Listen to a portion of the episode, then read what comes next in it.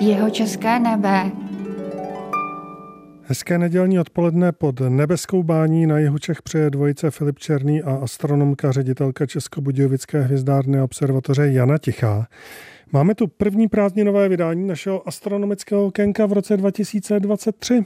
Červenec, léto, prázdniny, dovolené, pobyty na chalupě, pobyty v přírodě, pobyty na chatě, velmi dlouhé letní dny, kdy je slunce vysoko nad obzorem a jak dělá vlastně velikou část toho oblouku nad obzorem, tak pod obzorem je kratší část, ale je i jakoby ne tak hluboká, takže ty noci jsou i poměrně světlé.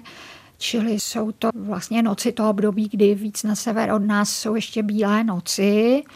A Navíc se přes oblohu nejvýrazněji z celého roku ocitá vlastně v těch letních, hlavně letních souvězích pás mléčné dráhy.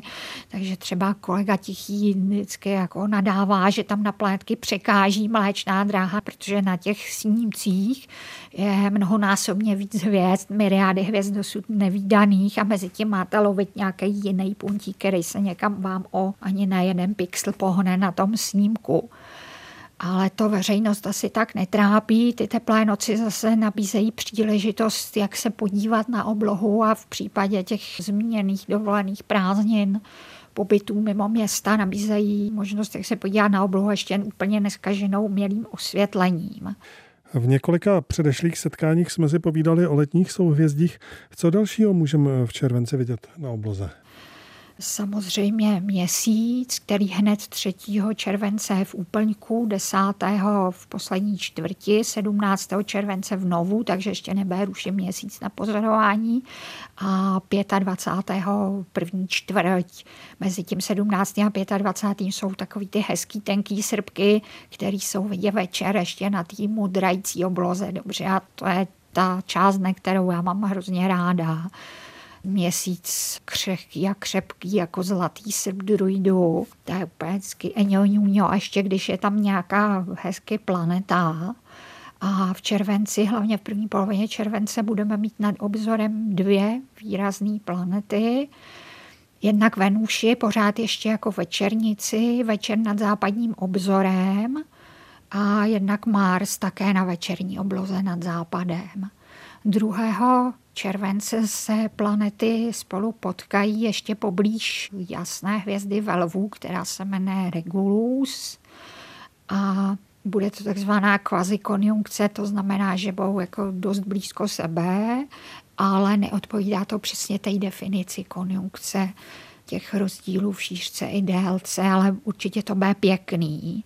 7. července bude Venuše v maximální jasnosti, ale bude se vlastně postupně blížit ke slunci a její viditelnost bude končit už někdy po půlce července a v podstatě obdobně to platí i pro Mars, který celý ten červenec bude ve lvu.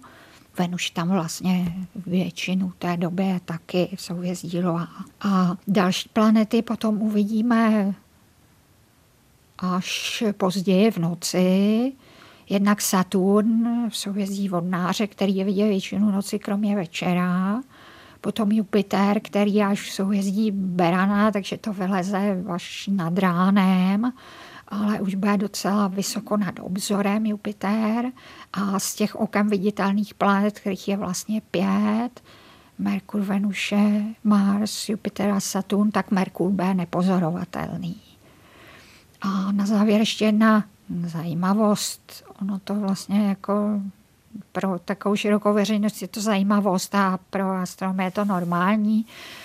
Země je v létě daleko dál od slunce než v zimě. A úplně nejdál od slunce země letos bude 6. července na vzdálenost 152,1 milionů kilometrů a na tom je jaksi názorně zřejmé, že roční období se neřídí tím, kdy jsme blíž a kdy jsme dál ke slunci, ale tou přikloněnou a odkloněnou polokoulí, což se učí poprvé už někdy na prvním stupni základní školy. Samozřejmě každý má jiné zájmy, jinou profesi, ale tohle to jsou taky úplně jako základní věci. Takže minimálně v jak si vědět, kdy je léto a kdy je zima, nezávisí na vzdálenosti země od slunce. Ale na úhlu, jak tady dopadají sluneční v jakém dopadají sluneční paprsky. No vidíte, jak vy to víte. To jsem ráda. Díky vám.